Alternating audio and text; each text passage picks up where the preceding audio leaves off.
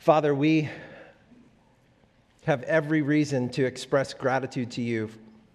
First and foremost, for your Son. And then there are endless ways, there are countless ways that you sustain our lives, that you, that you bless us and encourage us, that you let us know that you're with us. And we thank you for all those things. We thank you, too, for the chance to come before your word week in and week out. Holy Spirit, we look to you in this moment of preaching and ask for your help, both for the preacher and for all who come under your word. We pray for your help. We pray that we would see Christ with clarity and that we would know what it is to collect from you strength and love. We pray these things in Christ's name. Amen. If God is your father, then you're never alone. If God is your father, then you're never alone. Jesus was alone. Jesus was forsaken so that you would never have to be. That's where we're starting this morning. So if you wake in the middle of the night gripped by fear in the darkness, your father never sleeps or slumbers. Or if you stand alone in a crowd feeling invisible and isolated, your Father delights over you with singing. If you shake, overtaken by anxiety, to the point that your heart feels ready to burst, your Father is at hand. If you sin in a big way and shame begins to suffocate you, your Father never turns away in disgust. If you speak out alone for the sake of Christ, your Father sees and will reward. If you weep alone, shuddering with grief, your Father stands ready to deliver comfort. If you sit in the doctor's office processing bad news, your Father is a very present help in trouble.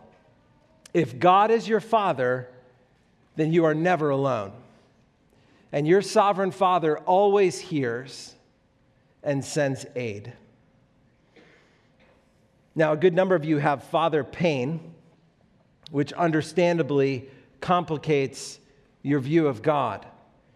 Our human fathers, even good dads, sin against us in ways that can obscure or even can ruin our view of God, our sense of God as a father, our ability to even believe that God can be a good father. So, part of our story as his people is thanking our dads for ways that they helped us to see God as Father, but also understanding their limits as sinful human beings. But part of our story is also letting the Bible shape our understanding of God as Father, to let the Bible influence and impact how we think about God in this way as a dad. Because in the Bible, we learn what a perfectly righteous, always good, totally powerful, ever loving Father looks like. And this is, I think, what Paul does for us this morning. Not because he's sitting down to instruct us about prayer, but by his prayer, we learn from him as he models for us what it looks like to approach God as Father because he turns to the sovereign Father on behalf of the church in Ephesus. And here's what we learn from him that humble and sincere prayers connect us to God's love and to God's strength. That prayer is a way that we access God's strength and his love for us. Paul teaches us, models for us what God is like and how we should approach him and what God does when we do approach him. And I'm not sure all that you're struggling with this morning. But I do know how this prayer can minister to us in the middle of a variety of isolation that comes from our struggles with sin and suffering. Psalm 20 says, Some trust in chariots, some trust in horses, but we trust in the name of the Lord our God. And that's what we want to do together this morning. We see two sections of this prayer genuine petition and then later we'll see glorious praise. The genuine petition in verses 14 through 19. Paul's sincere prayer, intercession on behalf of the Ephesian church. What is he praying for? And then we end with this glorious praise, this glorious doxology from Paul. Now, in verses 14 to 15, we find out who Paul is praying to. Look at verses 14 and 15 of Ephesians chapter 3. For this reason, he started this prayer, remember, in the beginning of chapter 3, where he says, For this reason, I, Paul, and then he's distracted, and he comes back to the prayer in verse 14. For this reason, I bow my knees before the Father, from whom every family in heaven and on earth is named that according to the riches of his glory, this Father, he may grant you, church in Ephesus, to be strengthened with power through his Spirit in your inner being. Now, we are praying, Paul says, to a father. That's who Paul's praying to, but not just any father. This father is a king, but not just any king. This is a king over all the earth. Every family in heaven and on earth owes allegiance to this king, this father that Paul is praying to. The prerogative to name someone or something means that you have authority to do so. You name children, you name your pets because you have authority over them. The king holds, this king holds the responsibility to name every family in heaven and on earth. This king has authority over all peoples. This is what Paul is modeling for us. He's praying to a father who is king over all the earth, which should lead the people praying to a place of humility because we show respect to a king. We bow our head, we divert our eyes. It's a fearful thing to stand before Aslan. We show him respect, we speak with deference because we know that all the earth will eventually bow down before the Lord.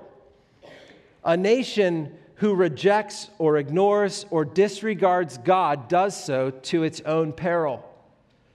In Psalm 46, verse 8, the psalmist says, Come behold the works of the Lord, how he has brought desolations on the earth. He makes wars cease to the ends of the earth. He breaks the, ba- the bow and shatters the spear. He burns the chariots with fire. Be still and know that I am God. I will be exalted among the nations, I will be exalted in the earth. The Lord of hosts is with us, the God of Jacob is our fortress. Paul is praying to the great God of all the earth, and he addresses him as Father. He is our sovereign Father. But here's the thing we tremble before this kingly Father because of his holiness and his power, but also because of his love. And we wonder if such a God could actually exist, if beauty and invitation and rest can coexist with eternal power over all creation. But it can exist. It does exist in this king.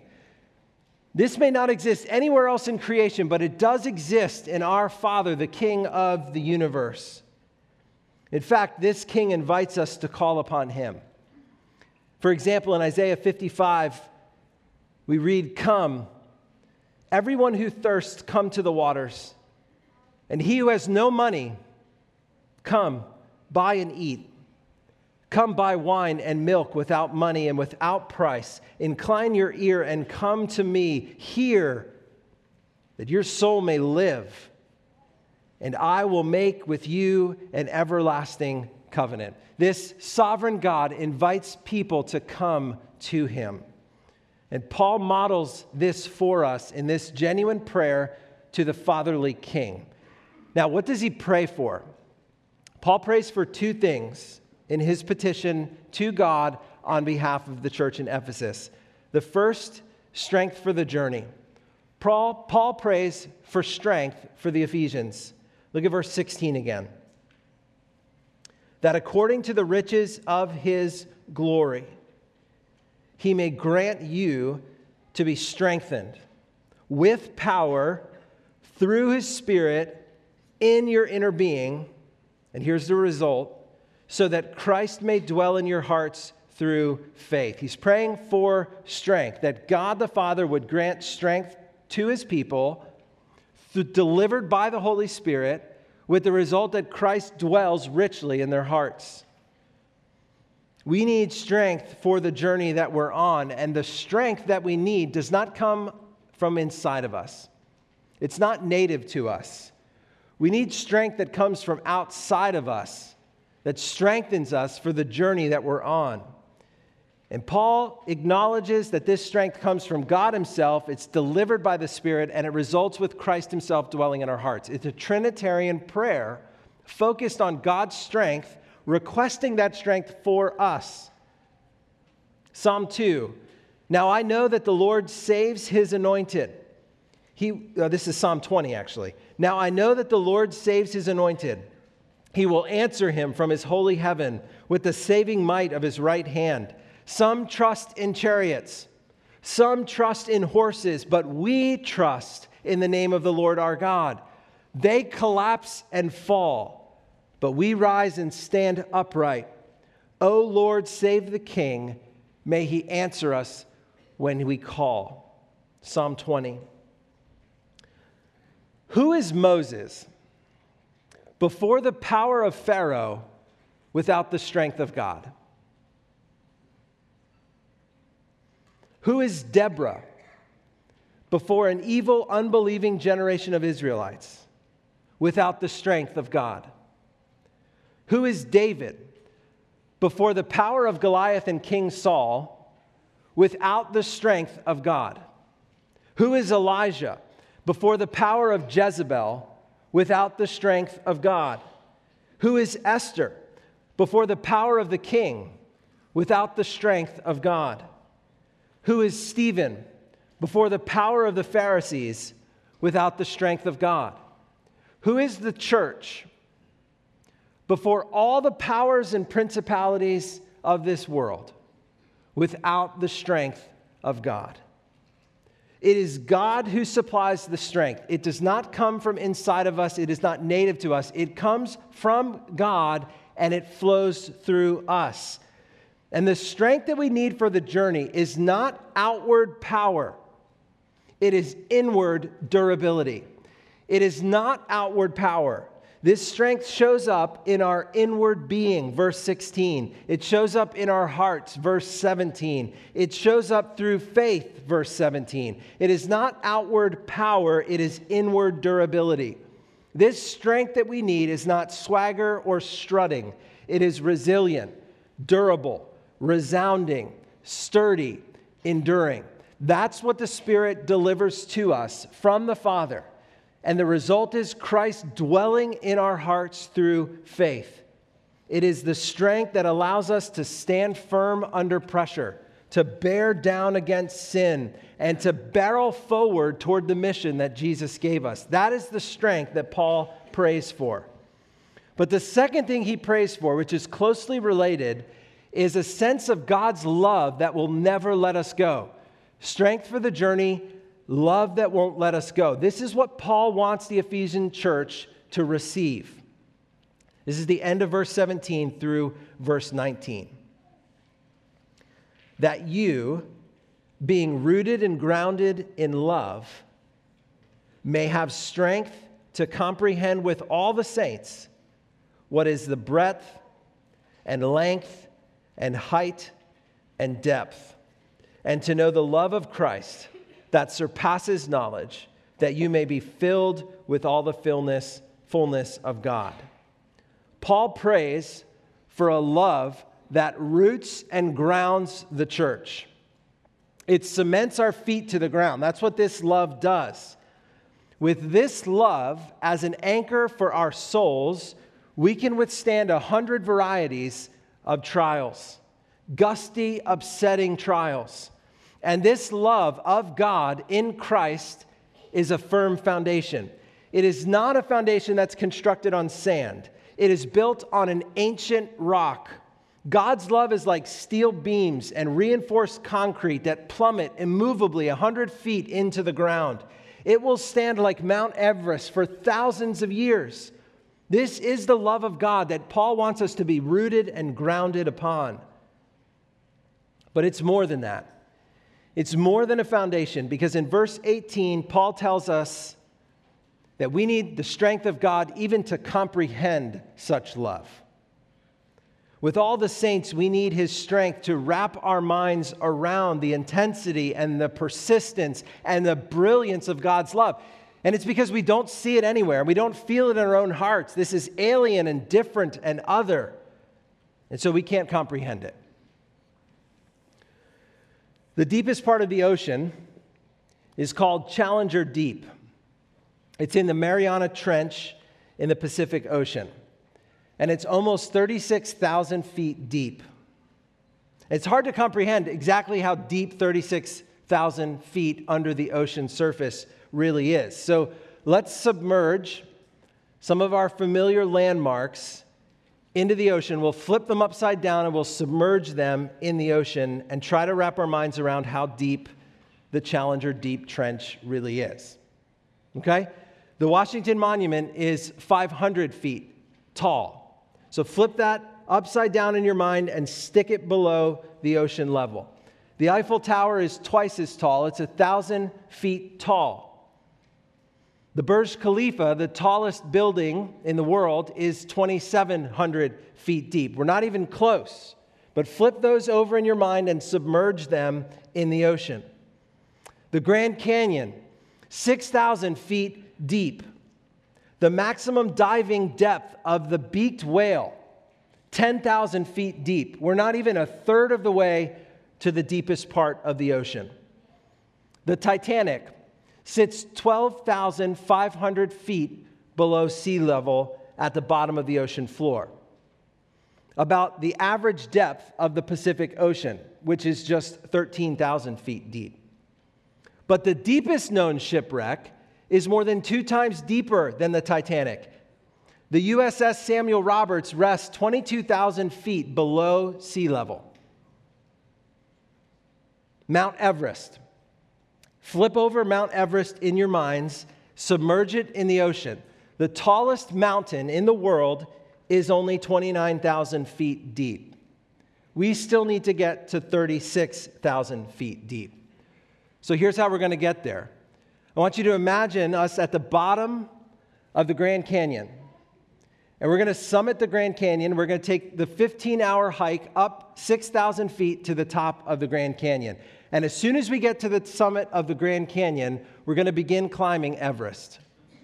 And we're going to climb Mount Everest 30, 30 29,000 feet. But that's still not tall enough. You could come out of the Grand Canyon and immediately climb Everest, and you're still not to the bottom of the Challenger Deep. So take the Eiffel Tower and stick it on top of Everest.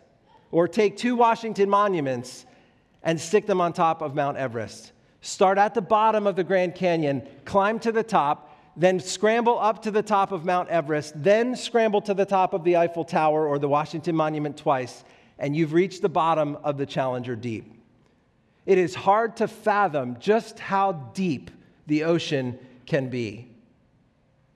And don't get me started on the volume of the ocean. But God can hold the ocean in his hands. And God can quiet the waters with his voice.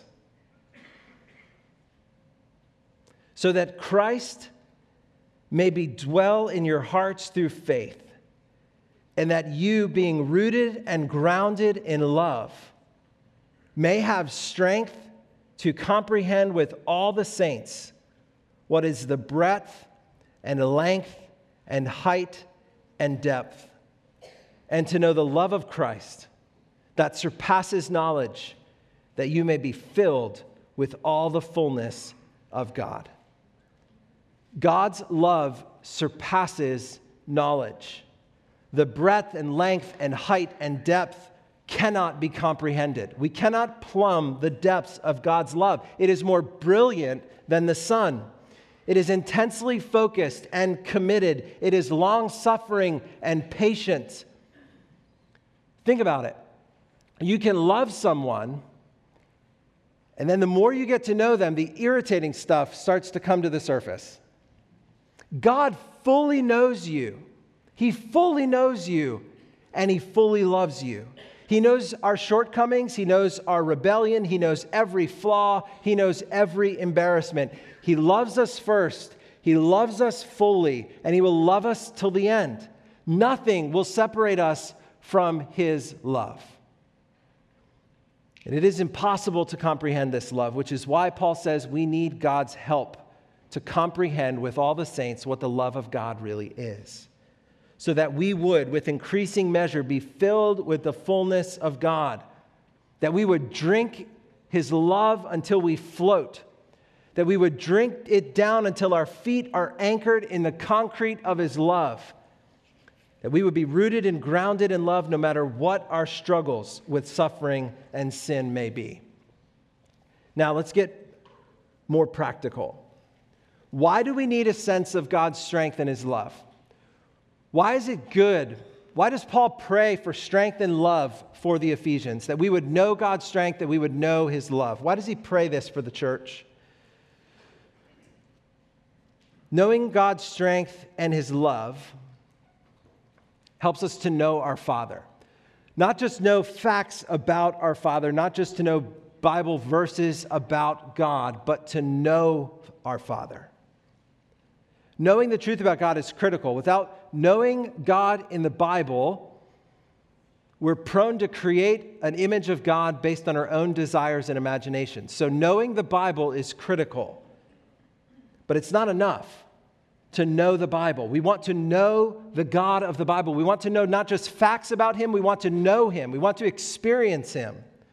The Bible ushers us into a relationship with a good and sovereign Father. The Bible invites us to taste and see that the Lord is good. Blessed, happy is the man who takes refuge in Him. We want our taste buds to confirm the truth of the word that God is good. We have tasted Him and we know that God is good. Even when life is hard, we know that his heart is good. We know that God is a reliable refuge for us. Even when life is hard, blessed is the one who takes refuge in God, who sets up camp in the middle of this refuge of our sovereign Father. Experiencing the strength and love of God helps us to know, not just know about, our Father. But secondly, it helps us to fight our sin. We are kidding ourselves if we expect to live a faithful life with Jesus in our own strength. It cannot be done. The deepest underwater dive, human being, deepest underwater dive is 2,000 feet. Now, was it the diver's strength that took them to 2,000 feet? No, it was the atmospheric suit that they were wearing and breathing in that allowed them to get to that depth. Paul, in chapters 4 through 6 of Ephesians, is about to call us to a whole host of commands to fight sin, to pursue righteousness, to put our sin to death. We don't do this in our own effort. We experience an experience of God's surging strength and love is what leads us to pursue the commands that we'll find in the second part of Ephesians. When God raised his people from the dead, he gave us a new heart that can choose righteousness. He gave us His Spirit to ignite and enable a righteous life that makes God's heart glad. So fight sin in prayer. Think about the sins, even this week, that have a death grip on your heart. Tap into the strength that God provides through prayer. Remind yourself in prayer, access His love for you in Christ that leads and drives us towards glad hearted obedience because of all that Christ has done on our behalf. We turn in gratitude toward this God and pursue Him with righteousness. Knowing God's strength and love also helps us endure our pain. Suffering is common in this life. That's what the profound theological film, The Princess Bride, tells us. Life is pain, Highness. Anyone who tells you differently is selling something. When we are in pain, the stubborn reality of love will not let us go because God stands with us in our pain. We are not alone in our pain. Isaiah 63, verse 9 In all their afflictions, he was afflicted, and the angel of his presence saved them. In his love and in his pity, he redeemed them. He lifted them up and carried them all the days of old. In their affliction, he was afflicted, and the angel of his presence saved them. In his love and in his pity, in his compassion, he redeemed them, and he lifted them up and carried them all the days of old. Not only is God committed to carrying you through, not keeping you from, but carrying you through trouble. And not only is he committed to hammering out his good purposes through that trouble, God stands with you in the middle of it. God carries you through it. You may sit weeping in the dark, but you do not sit weeping in the dark alone. You are rooted and grounded in His love. Your hearts are rooted and strengthened in His love. And finally, it helps us to pursue our mission to know our Father, to fight our sin, to endure our pain, and pursue our mission. A right understanding and a right access of God's strength and God's love helps us pursue our mission. The love and strength of God delivered through the river of prayer helps us here. Jesus gave us a job and then gives us the motivation and the ability and the power to do that job. His love and his strength. In 2 Timothy chapter 4, Paul writes to Timothy near the end of his life and says, At my first defense, Timothy, when I was standing before the emperor, no one came to stand by me. I stood alone. All deserted me. May it not be charged against them. But the Lord stood by me and strengthened me so that through me the message might be fully proclaimed and all the Gentiles might hear it. So I was saved from the lion's mouth. And the Lord will rescue me from every evil deed and bring me safely into his heavenly kingdom. To him be the glory forever and ever. Amen. Paul certainly would have preferred to stand with other Christians before the emperor. But even though no people stood with him, there was a clear sense that the Lord Himself was with Paul, standing with him, and not just standing there, but strengthening him. And not just strengthening him, but strengthening him so that he might proclaim the gospel, so that all might hear. Paul's abandonment by fellow believers at that moment did not thwart or slow God's purposes for him. Paul's imprisonment Paul's lonely defense before the emperor advanced the gospel. Now, Paul's prayer doesn't end with this petition.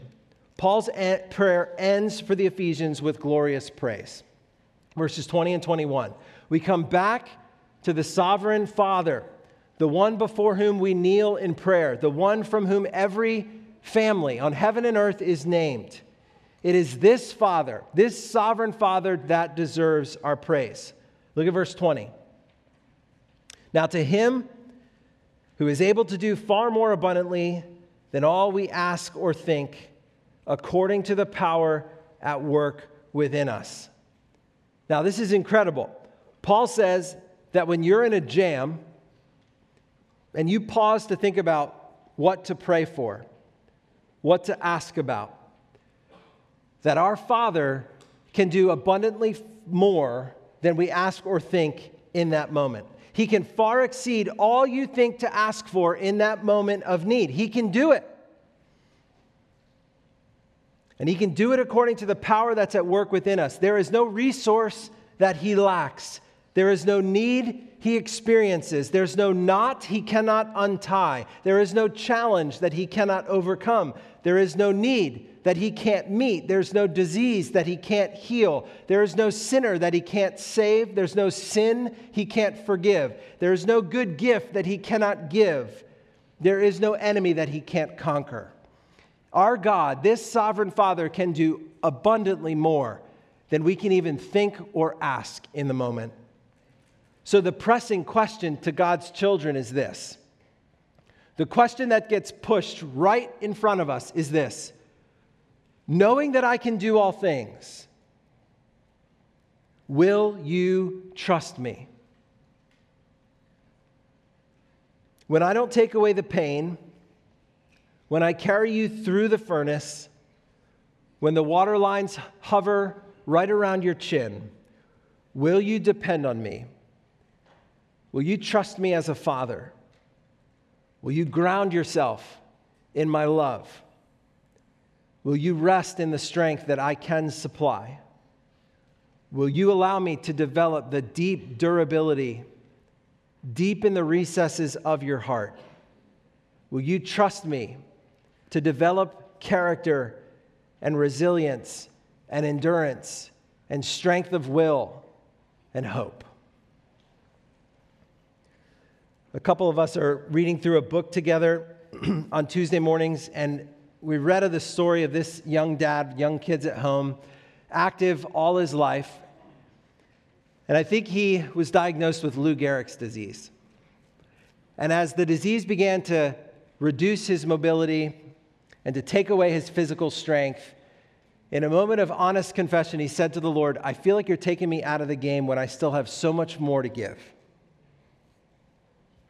And what he sensed back from the Lord was this I'm just putting you into the game right now. There's a sense in which the moment is upon you.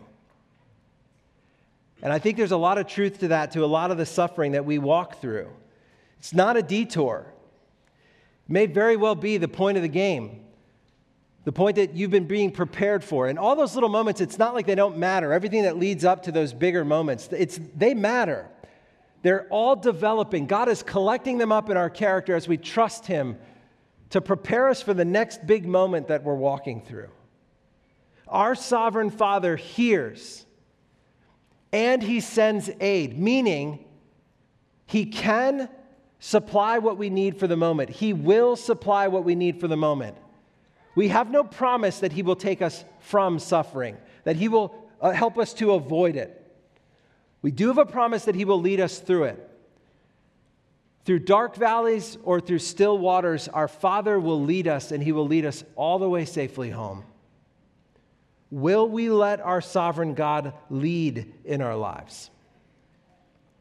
He who did not spare his own son. We need this seared into our hearts. Romans 8:32. He who did not spare his own son but gave him up for us all. That's the biggest gift he could give.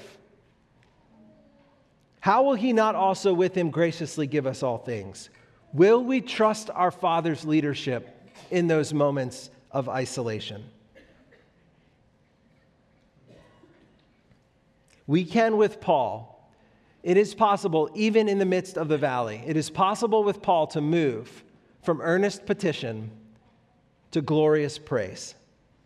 Sometimes, with our hearts still grieving, we can come to a place of glorious praise, even when our circumstances remain unresolved. Paul began by telling us that our Father is the sovereign God, the sovereign Father over every family on heaven and earth. That's how he began. He ends by telling us that our Father is sovereign over every generation. Verse 21 To him be glory in the church and in Christ Jesus throughout all generations and forever and ever. Amen. If God is your Father, then you are never alone. If God is your Father, you are never alone. No matter the struggles you're having with sin and suffering, humble and sincere prayer in the middle of each of those moments connects us to God's strength and love.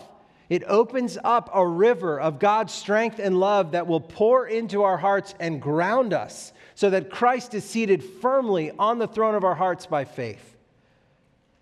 The Spirit, like a river, delivers the strength and love that we desperately need.